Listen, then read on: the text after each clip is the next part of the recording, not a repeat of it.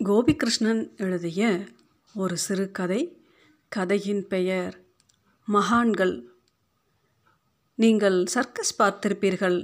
கரடி motor cycle விடுவதை யானை ஆசையுடன் அழகியை தன் தும்பிக்கையால் தூக்குவதை நாய் தீ வளையத்தினூடே தாவி வெளியேறுவதை குதிரைகள் வட்டமாய் ஓடுவதை புலி இரட்டை கயிற்றில் நடந்து சிரமப்படுவதையெல்லாம் மேலோட்டமாக பார்க்க போனால் இது விலங்கின மானுட சங்கமம் போல் தோன்றும்.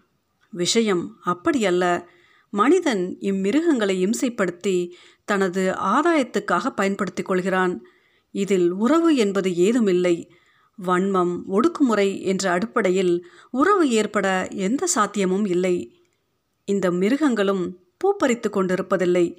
அவ்வப்போது மனிதர்கள் மீதான தங்கள் எதிர்ப்பை வெளிப்படுத்தி கொண்டுத்தான் இருக்கின்றன. இளம் பிராயத்தில் பாட்டி வீட்டில் புறா வளர்த்து கொண்டிருந்தார்கள். ஒரு நாள் புறாக்களுக்கு தானியம் வைக்க போன என்னை புறா ஒன்று டொக் என விரலில் ரத்தம் வரும் அளவுக்கு கொட்டிவிட்டது.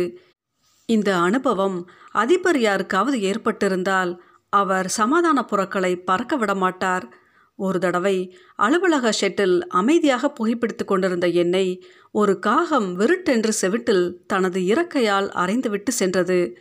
சிகரெட் கீழே விழ காதை அம்மா என்று கெட்டியாக பிடித்து கொண்டேன். நான்கு நாட்கள் இடது காதில் வலி. நான் என் வாழ்நாளில் எந்த ஒரு காகத்துக்கும் தீங்கு நினைத்தது கிடையாது. விஷயம் தெரியாத சில அம்மாக்கள் தங்கள் மகனுக்கு ஒரு பெண்ணை திருமணம் செய்விக்க சிபாரிசு செய்யும் பொழுது மூக்கு மூலியமா பெண் கிளி மாதிரி இருக்கிறாள் என இன்றும் சொல்லி கொண்டிருக்கிறார்கள். உண்மையிலேயே கிளி மாதிரி மூக்கு மூலியமாக இருந்தால் பெண் எவ்வளவு கோரமாக இருப்பாள் என்பதை இவர்கள் மறந்து விடுகிறார்கள். அப்புறம் கிளி மாதிரி இருந்து சிறிது காலம் வாழ்ந்துவிட்டு அழுத்து போகும் பொழுது பறந்து சென்று விட்டால் திருநிறை செல்வ மணாலன் பாடு திண்டாட்டம்தான். இதையெல்லாம் அம்மாக்கள் யோசிக்க வேண்டும். சும்மா பஞ்சவர்ண கிளி மயில் கௌதாரி என்றெல்லாம் சொல்லக்கூடாது. மனித மிருக துர்க்குணங்களை பற்றி சொன்னது போக நல்லிணக்கங்கள் மீது பார்வையை திருப்புவோம். வேலாயுதம் என் நண்பர் ஃபிட்டராக பணிபுரிகிறார். நிறைய நண்பர்கள் அவருக்கு தன் சக்திக்கு மீறி நண்பர்களுக்கு உதவும் குணம் படைத்தவர். பழகுவதற்கு தங்கமானவர். மீர் சாஹிப் பேட்டைக்கு போயிருந்த பொழுது வேலாயுதம் வீட்டில் எட்டி பார்ப்போம் என்று போனேன். அறையில் சாப்பிட்டு கொண்டிருந்தவர் பக்கத்தில் உட்கார்ந்து கொண்டேன். ஒரு சம்பவத்தை பாருங்கள் என்றார்.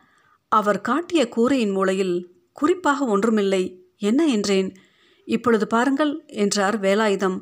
கிளிக் கிளிக் என வாயால் சத்தம் எழுப்பினார்.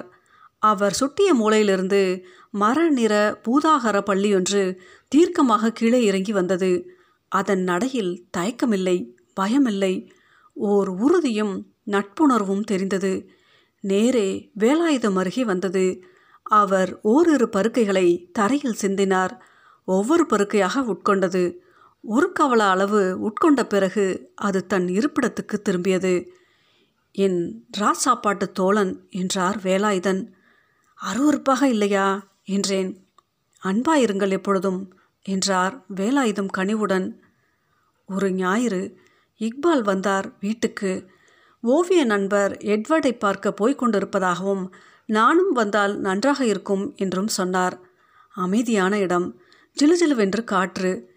இங்கும் அங்கும் நவீன கட்டடங்கள் எட்வர்டின் அறைக்கு சென்றோம். தான் வரைந்த சட்டமிட்ட நவீன ஓவியங்களை எடுத்துக்காட்டினார் எட்வர்ட். மலைப்பும் பிரமிப்பும் என்னுள் ஏற்பட்ட பிரதான உணர்வுகள். பிறகு நிறைய நேரம் பேசிக்கொண்டிருந்தோம் டீ சாப்பிடுவோமே என்றார் எட்வர்ட். கேன்டீனுக்கு போனோம். கூட்டமே இல்லை.